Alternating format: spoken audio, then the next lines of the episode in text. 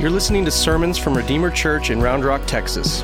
Redeemer is a gospel centered, missional family learning and living the way of Jesus in the suburbs of Austin.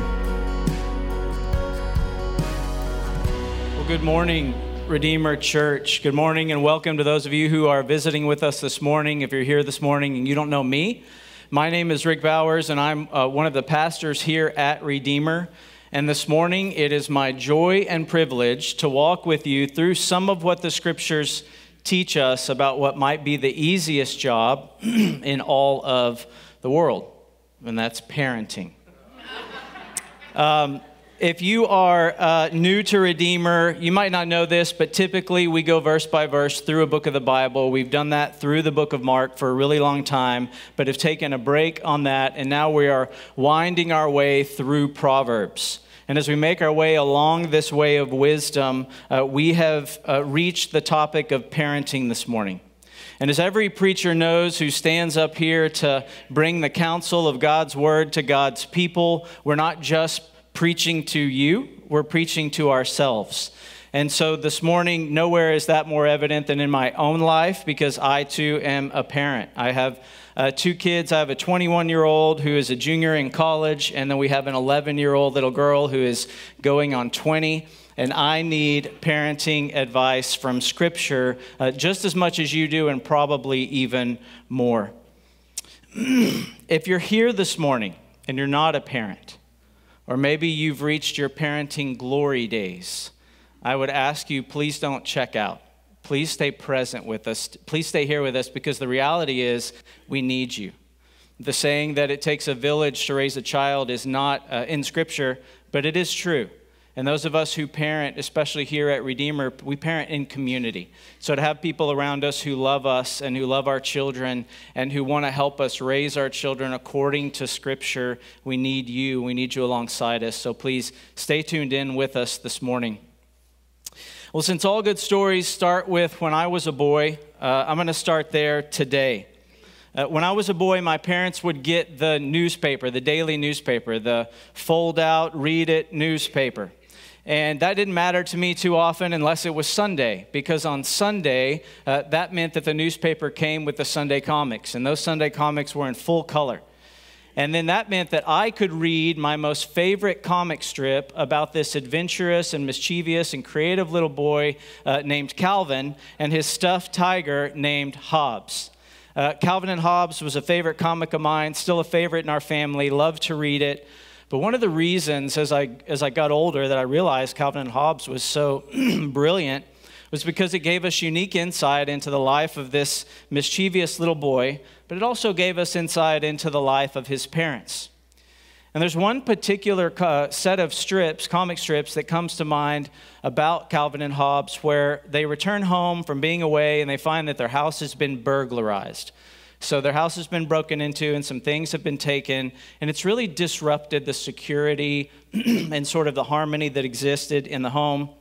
And there's a lot of stress going on for Calvin and for his parents.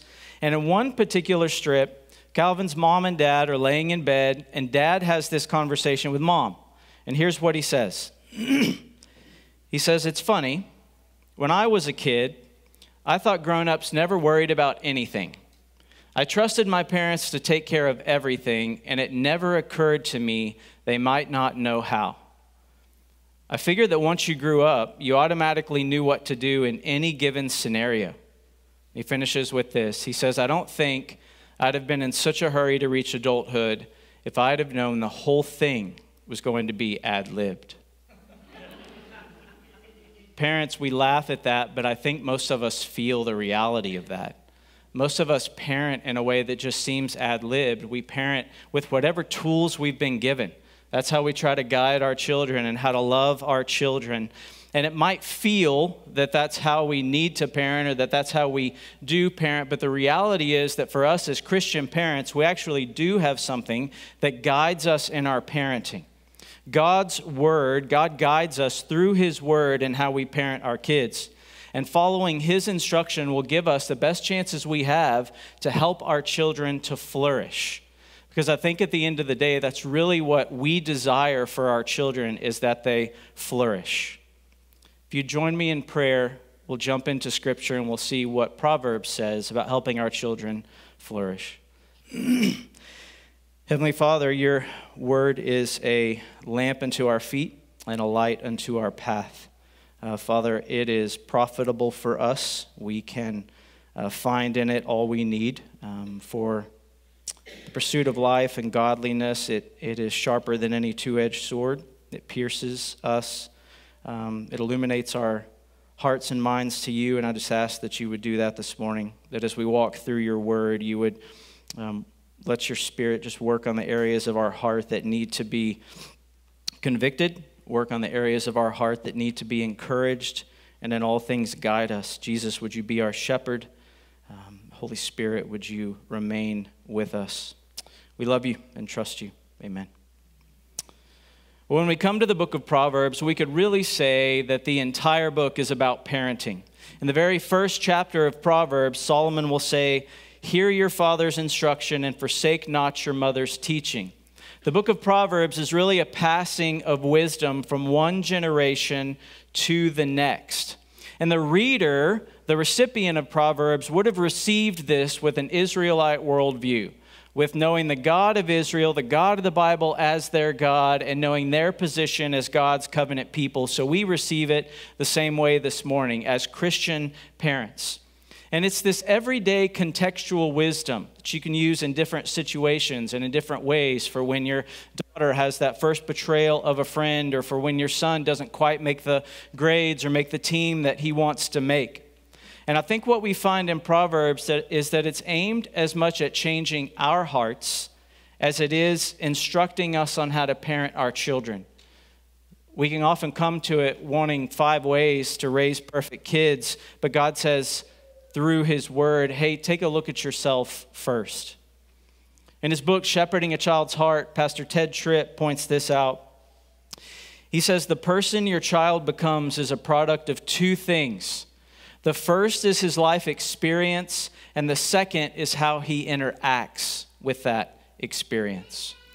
The wisdom in Proverbs helps us teach our children how to interact with their life experiences, and we're going to pull some of those threads of wisdom out this morning. Proverbs won't give us perfect kids, but what it will give us, I think, is five God honoring ways to trust God with our children. That's what we're going to walk through today.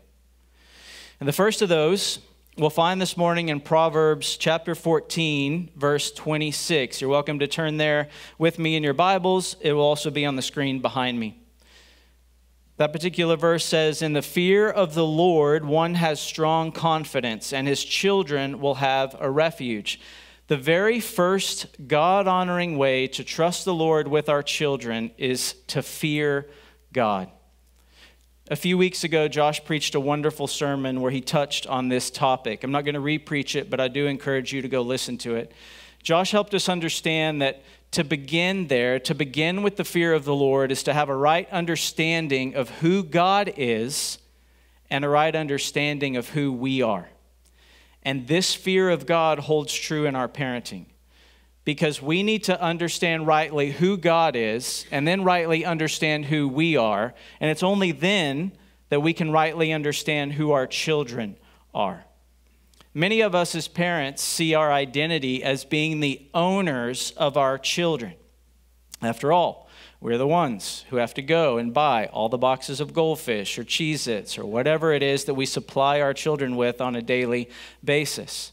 We provide for our kids. We do all kinds of things for them. By the sweat and blood of our brow, we care for our children. So it's really easy to slide into this idea of ownership of our children. But the psalmist says that children are a heritage from the Lord.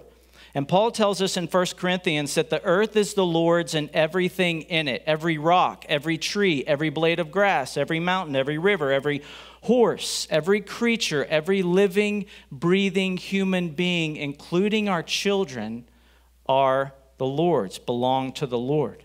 And when we see ourselves as owners of our children, we've missed reality. God is the owner of our children. Ownership parenting means I raise my child according to my desires, the desires of the owner.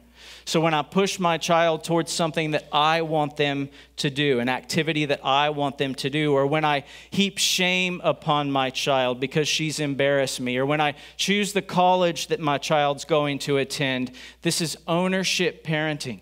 And ownership parenting tends to always be concerned about how my child reflects on me because I am the owner of my child and I'm raising them according to my ownership. And this is not a proper fearing of God and who He is. Look at our text, look at our scripture text again. It says, In the fear of the Lord, one has strong confidence. If we unplug that phrase, fear of the Lord, we could say it this way in rightly knowing who God is, and in rightly knowing who I am, and in rightly knowing who my children are, I have strong confidence. To fear God as a parent is not to see ourselves as owner, but as steward. This isn't first my child. This is first God's child. She belongs to Him long before she belongs to me. I'm going to love her. I'm going to give to her. I'm going to sacrifice for her. I'm going to care for her. I'm going to do all of these things. But she firstly belongs to the Lord. A steward is someone who cares for something that's been put in their possession, but is not ultimately theirs. The earth is the Lord's and everything in it, including our children. So, as steward, I will be up at 2 a.m to clean up the vomit and to tuck them back into bed and to give them a kiss. As steward, I will call to check in on them when they get behind the wheel of the car and drive to their first high school football game. As steward, I will love my child with all the love I can because they are a gift and heritage from the Lord, but I will not be shaping them according to my ownership, but according to the ownership of the Father to whom they truly belong. And this proper understanding of fearing God, look at the text one more time, will make both me and the God who I love a refuge for my child. Stewardship parenting creates an environment where our child can freely grow into who God has made them and gifted them to actually be. Ownership parenting creates a demanding owner who tries to bend the will of their subject, the child, according to their ownership. And if we haven't already learned it, ownership parenting does not create a refuge for our child. And it certainly doesn't point to the God of refuge. Fearing God in our parenting means that we function as stewards. And then we guide our child along a certain way. That leads us to the second way we trust God with our children. Look at Proverbs chapter 22, verse 6. Train up a child in the way he should go, even when he's old, he will not depart from it. The second way we trust God with our children is to follow Jesus. So here's the interesting thing about this verse it's really wide open. What I mean is that we could take this verse, pull it out of Scripture, we could put it in another book and let you read it. You would probably say that this is generally true. The way in which we raise a child tends to be the way they go when they get older. Now, that trajectory can change, but it often doesn't. The way a child is taught when they're young tends to be the way they stay on as they grow. So, if your child is learning, through your behavior to yell and curse and hit things when they get angry, then it's likely this is a path they will stay on and they will mirror that behavior. We might ask ourselves this morning what is the way in which I'm training my child to go? Now, while this proverb is general wisdom, as Christians, we know that there is a way that our child should go that is better than any other way that's better than wealth or better than success or better than good grades or better than college sports or better than the American dream. A way that leads to flourishing and to life in its fullest. And that way is following Jesus Christ. If we go back to fearing God, then our identity is built upon the very truth that God has come near to us in Christ. And it's by following His way that we now live. And as parents, this means we create a certain culture in our home. where everything we say and everything we do and every decision we make is filtered through the reality that we have been saved and made new through the blood of Jesus Christ. We create a gospel culture in our home. And this starts with you, and it starts with me. Following Jesus starts with us, the parents. Again, we want tips on parenting, but the scriptures demand we look at ourselves as we lead the way.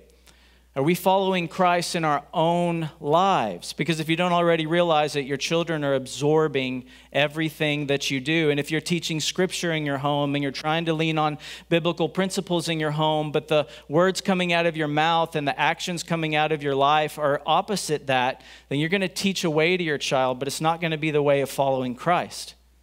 We teach our children to follow Jesus more in the thousands of small decisions we make throughout the day than we ever do in a big, epic Bible study that we can sit them down for. what way are we teaching our children when we've made a commitment to something?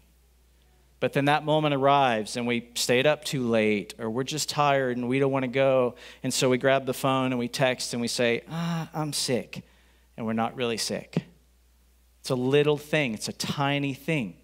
But the reality is, we're training our children in a way through those actions. Teach theology to your children, yes. Have them memorize scripture, yes. But if we're not helping them understand how the saving grace of God in the person and work of Jesus Christ helps them to be faithful or helps them to have forgiveness for their sibling when they've been in a fight or helps them choose who they're going to marry as they grow up, then our Bible study and our theology and our scripture memorization really aren't helping.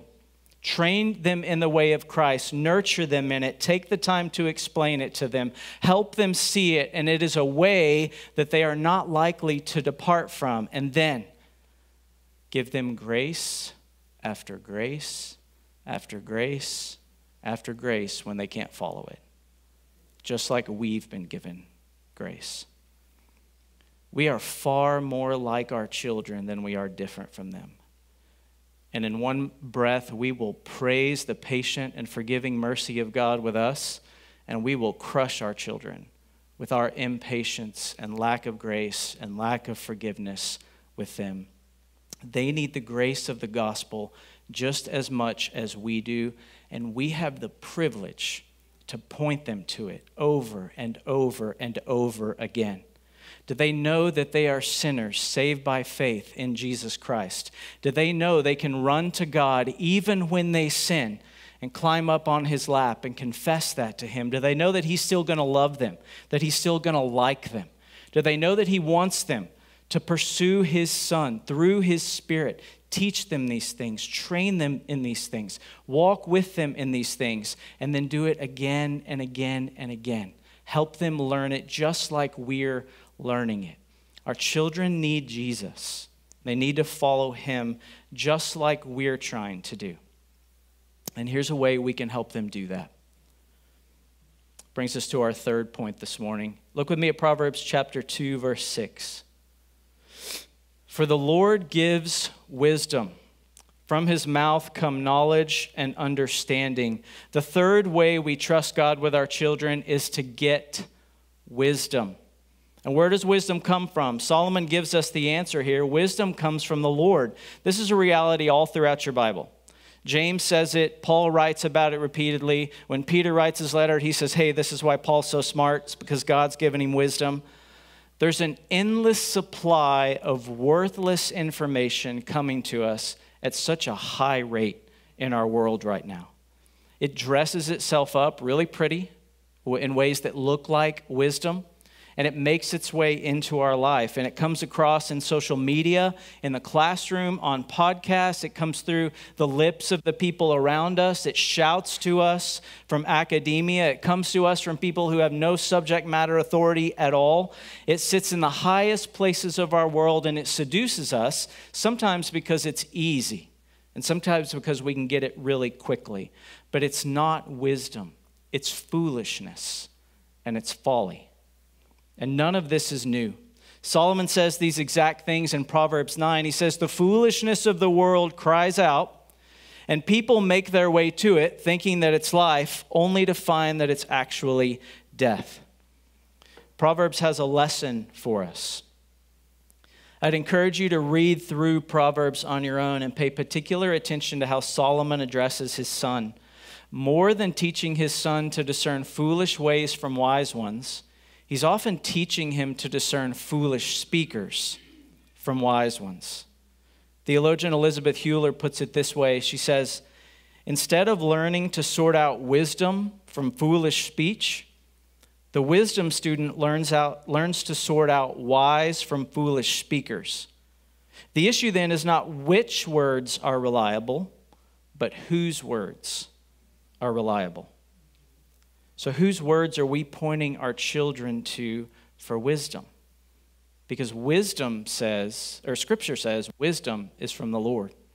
And it's really, really easy for us to pursue wisdom in other places because it's easy. The foolish pursuits of the world aren't hard, they tend to be the easiest. The, the direction of the masses, they're the opinions rolling across your Twitter feed or coming in in the music and movies and things like that that we uh, allow in and watch, but don't hear me, don't overprotect or over shelter your child. But what we do need to do is what the scriptures call us to is, to, is this effort to get wisdom. Wisdom requires effort. In Proverbs 2, Solomon says, Make your ear attentive, incline your heart, call out, raise up, raise your voice for insight, seek it, search for it, get it, get wisdom. We have to make an effort to get wisdom. It's not just going to come sailing across our little screen. Carl Trueman is a theologian and historian, and he authored a book. Here's the title, it's really long The Rise and Triumph of the Modern Self cultural amnesia, expressive individualism, and the road to sexual revolution. I do recommend this book, by the way. In his book, Trueman explores the historical cultural pathway that we've wandered on for a number of years to get to where we are today, where essentially we say, whatever I think I am, therefore I am. You can think of this uh, most commonly in gender issues today. Whatever gender I think I am, Therefore, that's what I am. In a recent interview, Trueman was asked this by Modern Reformation magazine Do you have any advice for Christians regarding how they might combat in themselves, families, and churches these elements of the modern self? Here was Trueman's response Catechesis. Teach your kids well. Attend church where your family will sit under the word preached and receive the sacraments. Be a loving community as a church. Redeemer, the voices of folly and of sin, they shout so loudly to us, but they're deafening to our children. And if we're not building a biblical foundation for our kids, then something else is building a different foundation. Grab your Bible Get up early. Get your kids up early. Read a chapter a day with them. When you tuck them into bed, read a couple of chapters from the book of John. If you don't understand something when you're reading it, look it up with them. Ask one of your pastors or elders here for a resource. Go to our resource wall or down the little hallway back there and look for resources. But we have to take Solomon's advice here. Be attentive, incline your heart, raise up your voice, seek it, get wisdom. And here's why Solomon reminds us that wisdom is like honey to our souls. And if we find it, we have a future. And Paul writes the church in Colossae, and he says this He says that in Christ are hidden all the treasures of wisdom and knowledge. The fullness of the wisdom of God is made known in the person of Jesus Christ. And when we point our children to get wisdom, we're pointing them to Jesus Christ. And we're telling them that something greater than Solomon, someone wiser than Solomon has come. You say, This all sounds great. This sounds wonderful. But, Rick, you don't know my child. You don't know that I can't even get them to sit down and eat a meal at the dinner table, let alone sit down to hear us talk about the Bible to them. I'm glad you brought that up because it leads us into another way that we trust God with our children. Look with me at Proverbs 13 24. Whoever spares the rod hates his son, but he who loves him is diligent to discipline him. The fourth way we trust God with our children is to discipline rightly. Now, the topic of discipline runs big and bold through the entire book of Proverbs, and that's probably because Solomon knows what we know that our children are beautiful and they are sweet and they are wonderful, but they are also wicked little sinners. All have sinned and fallen short of the glory of God, including our kids. But what we often run to when we think of discipline is how we might punish the sin out of our child. But that is not the picture we see in the Bible of discipline. The word that Scripture repeatedly uses for discipline roots itself in this idea of training, warning, rebuke, chastening, correction, all which align with somebody who is a disciple, somebody who's being taught or trained. And in the biblical idea of discipleship, no one is punishing the sin out of them. Solomon talks a lot about discipline, and the very laws of God have extremely serious consequences for children who disrespect their parents. There's no doubt that the God of the Bible takes discipline seriously. But for us, there tend to be two mistakes we can make when we think about discipline with our children. Our text says that discipline is rooted in love. It says, He who loves him is diligent to discipline him. So, this is a loving rod of correction. The first mistake some of us make is that we parent not with a loving rod of correction, but with a punishing rod of anger. We make discipline and punishment synonymous. A rod of anger is swung with total disregard for the soul of our child. We might shame our child, or we might call them names. We might uh, run to physical punishment for the smallest offenses. None of this is rooted in love. We might make them feel small or worthless. This is empty punishment. And it's usually a result of our own sin, or the fact that we feel inconvenienced, or the fact that we feel out of control or we might swing this rod of anger in a different way. We might be passive aggressive with our children. We may use guilt as a parenting technique. Or we may use the silent treatment to try to emotionally manipulate our child into some sort of behavior. This is still the rod of anger, it's just used in a passive aggressive way with our child, and this is not how we discipline rightly. But on the other side, we may not pick up the rod of love at all. And we might just be letting our children wander right into death and folly. Solomon says this is like hating our children. We may view discipline so arbitrarily that it becomes worthless, and we're far too lazy to be diligent at it. We just let the rod of love lay on the ground. And instead, we let our children rule us and everyone around us. We let them dictate the function and flow of our family because if they don't, they're going to threaten us with their anger and with their unhappiness and with their discontent. And we're going to feel threatened and we have to obey what they want us to do. You know, technically, that's terrorism. Some of us are letting our children terrorize us and the people around us because we are not diligently disciplining them, as Solomon calls us to. And this happens as a result of our laziness and discipline, and it allows our children to grow in their folly and in their sin. Some of the ways we do this by not aligning mom and dad with how we engage in discipline, by being inconsistent in a discipline with our child, by trying to psychoanalyze every single behavior of our child instead of sometimes just telling them no as a parent, telling them no, or simply by checking out by keeping our eyes on the game or scrolling on social media or shopping on Amazon because we really don't feel like parenting right now anyway. Neither disciplining out of anger or letting discipline be absent is disciplining rightly because neither is forming a disciple of Jesus. When we view the discipline of our children as disciple forming, that helps us move towards the right motivation. The right motivation for discipline is right love. Solomon says in Proverbs 3 that God disciplines us in love, and he has delight in us even when he's disciplining us. Do we have delight in our children even when we're disciplining them?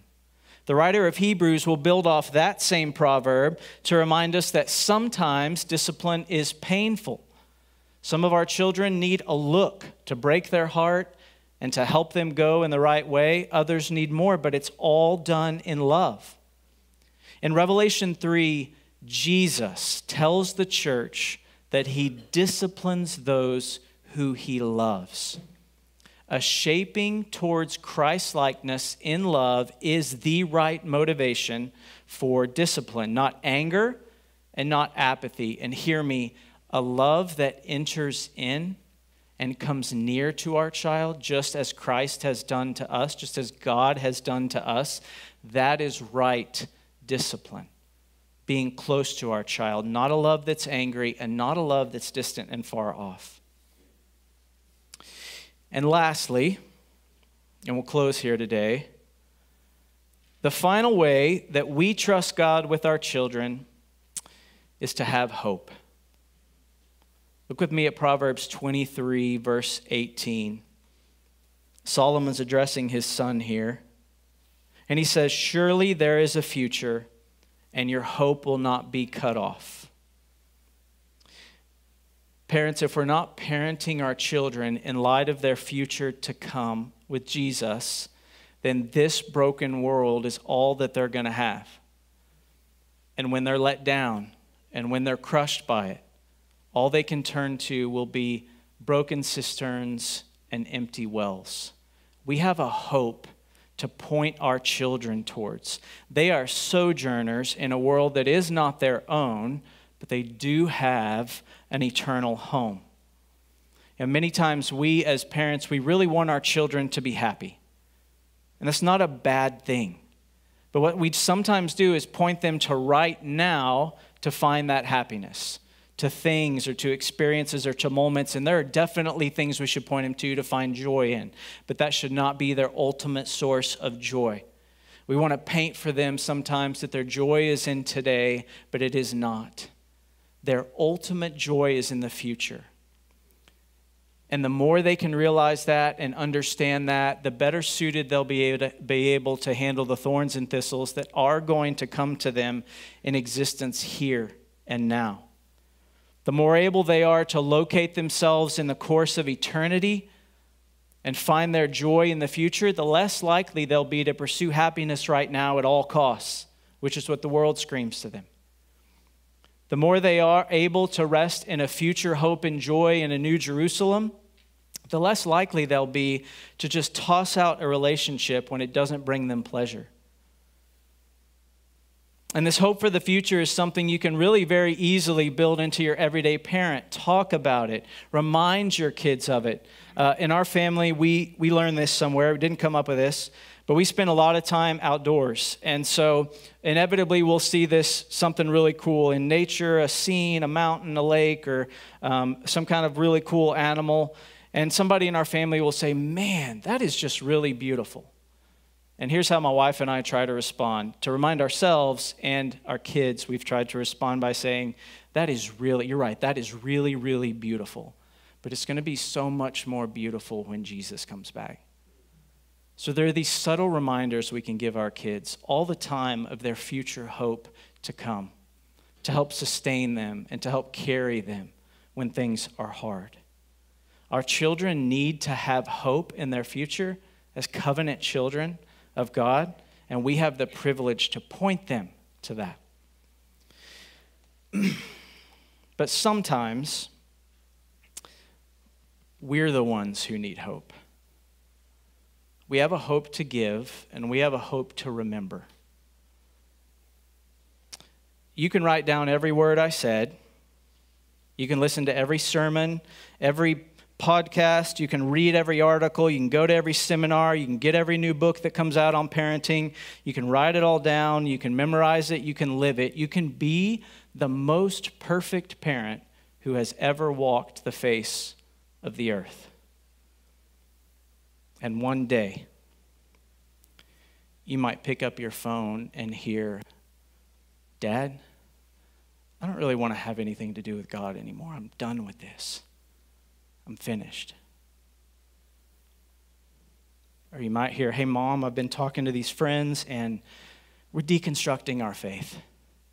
And I just realized that this Jesus stuff is not really for me anymore.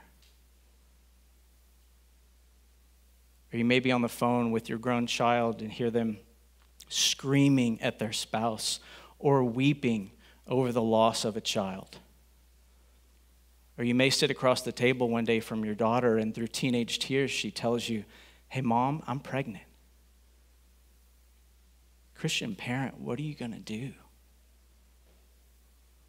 What will you do in that moment? You'll have hope. You'll love that child with all you are, and you will remember that we serve a God who has a pattern of saving the children of his children. We serve a God who brings dead things back to life. We serve a God who restores things that are shattered and things that are broken. We serve a God who works all things for the good of those who love him. We serve a God who does not require a theology degree or a reciting of the shorter catechism or perfect parenting for salvation. We serve a God who can save a sinner on a tree when he says, Remember me, Jesus. We are never, ever, ever without hope. And all these things we do, everything we do for our child, is just piling up kindling wood around their lives. And then we pray fervently that God will light that fire inside them for Him. And so, Solomon's wisdom to you today, parent, to us, says, Trust in the Lord with all your heart and do not lean on your own understanding.